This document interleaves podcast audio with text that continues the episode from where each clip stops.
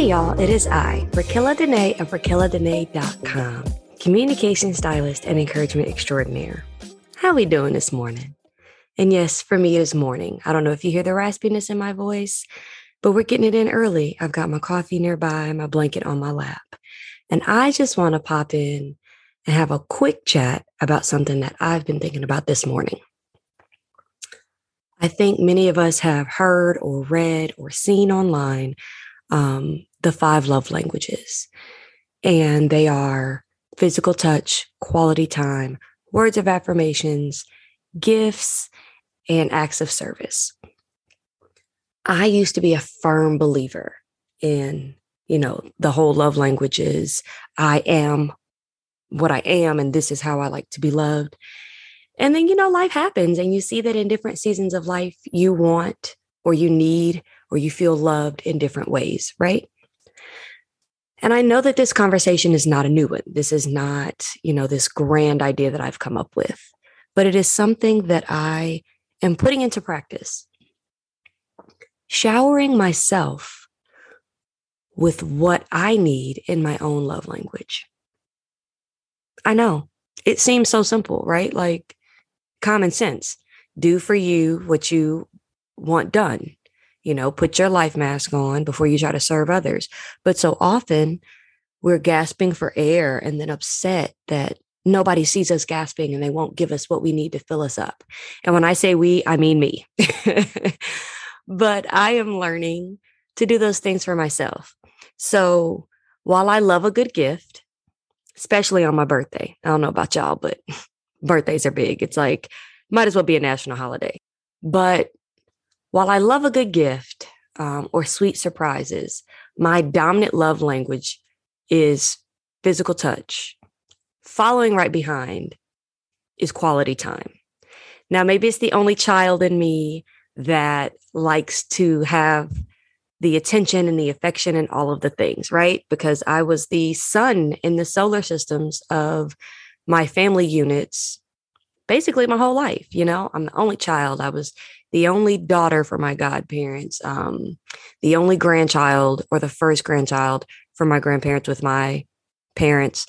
Um, so that sense of my presence being the warmth of the sun for people is something that I knew well and I enjoyed it. And even now as an adult, um, I like knowing that, you know, a person could be doing lots of things, but they choose me. And I say that to my friends all the time, all the time. Time is our most precious, non renewable resource. And you choose to give me yours. And I don't take that lightly. But here's what I'm having to notice in the season of life that I'm in sometimes you got to figure out how to encourage yourself, how to love on yourself, and how to lessen the expectation of others by filling your own cup. I don't know about y'all. Maybe you can send me some tips. It's hard. It's hard because as a recovering people pleaser, I have spent the majority of my life filling my cup merely to be able to fill other people's. And and when I filled my cup, it it wasn't even really with things that filled me. It was just things that I could use to fill other people. And unfortunately, I spent years of my childhood, adolescence, young adulthood. I mean, ooh, honey, thank goodness for therapy. Using my life and my words and my energy to fill the cups of other people, to please other people, to anticipate the needs of other people. And now at 37, almost 40, this big age, I'm like, yeah, nah, because I don't know if any of you have ever made coffee in a traditional coffee pot, like old school with the filter. You got the metal carafe at, or the glass carafe at the bottom. You know I'm talking about. Um, the way we made coffee before there were Keurigs. Now, I don't know if you've ever had this happen, but I remember working in an office and my coworker forgot to turn the coffee maker off after she drank the last cup of coffee. And she put that carafe under there and it got hot and it eventually cracked because there was nothing in it, right? There was no liquid for it to warm. And so it cracked. I think that's how I, and unfortunately many of us, live life too often. We give and we give and we give. And we get down to the last drop. And instead of, you know, throwing that old filter out, putting a new one in, and putting in what we need, we just sit ourselves like that empty coffee pot back in a situation or back in daily life without preparation or prayer or really truly honestly understanding what we need and then we crack under the pressure. And i have cracked many a time in my life.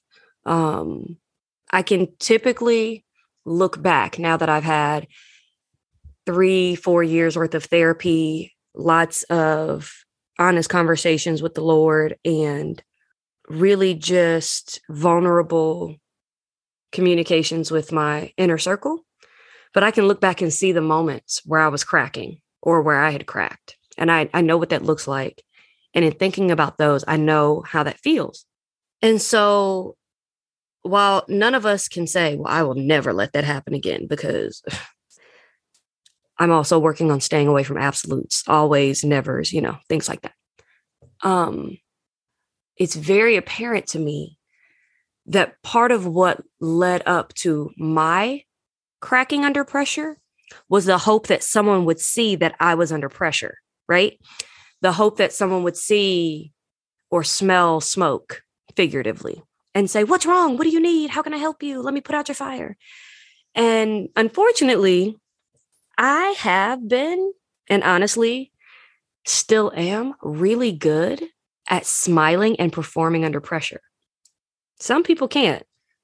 Some people, the kitchen gets hot, they go sit down. The kitchen gets hot, I pull out a towel and make some ice water and I keep it pushing.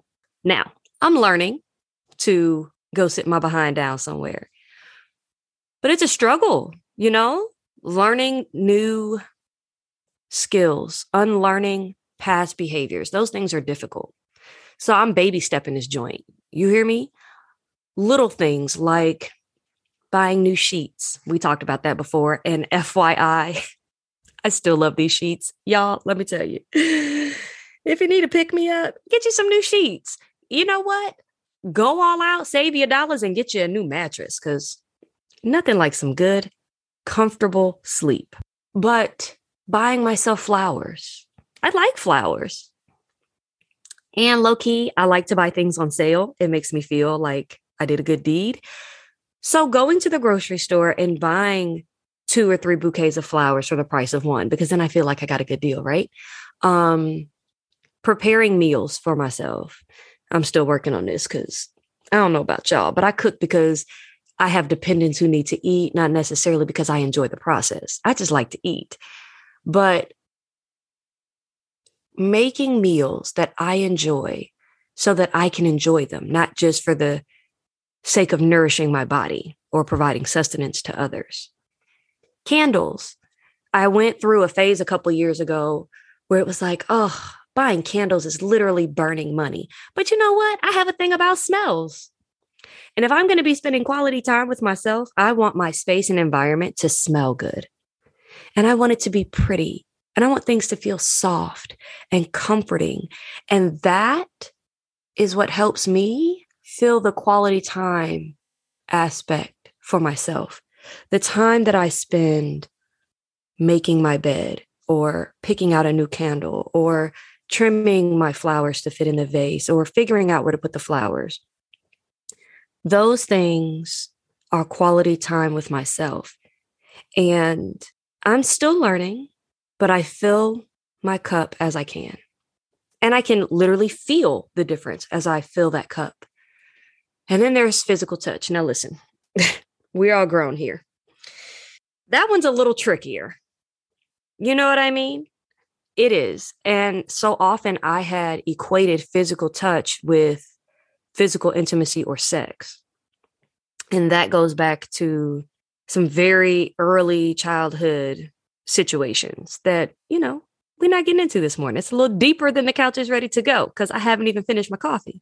But I've had to learn how to fill that need. And one of the major ways I do it is hugs.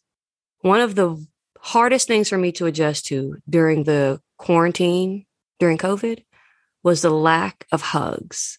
I am surrounded by people, friends. They're not even friends. Most of y'all are family, right? Sisters, cousins to me.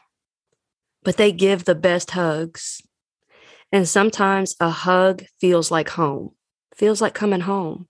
And so I've been real intentional about telling my friends, like, hey, what do you need? I'm like, I need a hug. And the beauty of my village is they will pull up on me or be like, what are you doing? Come here now. Bring your babies, bring the things. Come on, let's fellowship, let's fill your cup. And it has done wonders, not only so that I don't feel empty, but also knowing that I'm providing these things for myself, that I am not walking around with lack waiting for someone else, or that I need someone else to do it for me. There's an empowerment that comes when we are serving ourselves as well as we serve others. And I've I've said this to multiple people in my village lately. I love well and I love being loved well so often we we love people and maybe not in their love language so we feel like we're trying and they don't feel like we're trying and there's this disconnect. But in this season i'm loving myself well so that i can give love to others because how dare i feel somebody else's love language and not my own? And when i say someone else i mean like my children um my family my friends people that I care about, people in my community, my neighbors. You know, we are called to love each other as ourselves. That is the greatest commandment. Jesus said, Love your neighbor as yourself. But how can we love someone else if we're not loving on ourselves? How can we give to others but secretly condemn ourselves? Eventually, that condemnation, that shame, that guilt, whatever it is, is going to spill out or pour out or explode on those around us. And so, as I finish my coffee this morning and I bask in the fact that I've been up for two hours in the quiet of my home and the children are still, well, I don't know what they're doing. I, they may be awake, but they're not here on the couch. This time, this space to be with you is renewing. And I just filled my cup. I created space to fill my own love language of quality time by being intentional about coming to the couch today. I appreciate you for meeting me here, and I don't take it lightly. You give me your time and you listen to my words. Life and death are in the power of the tongue, and I am so grateful to each and every person who joins me in these moments. We're on this journey together, friends, and none of us knows how it ends, but guess what? Every day that we wake up is another opportunity to take a few more steps along the way. So, as I finish up this coffee and prepare to put on my mom hat, thank you for joining me. And until next time, see ya.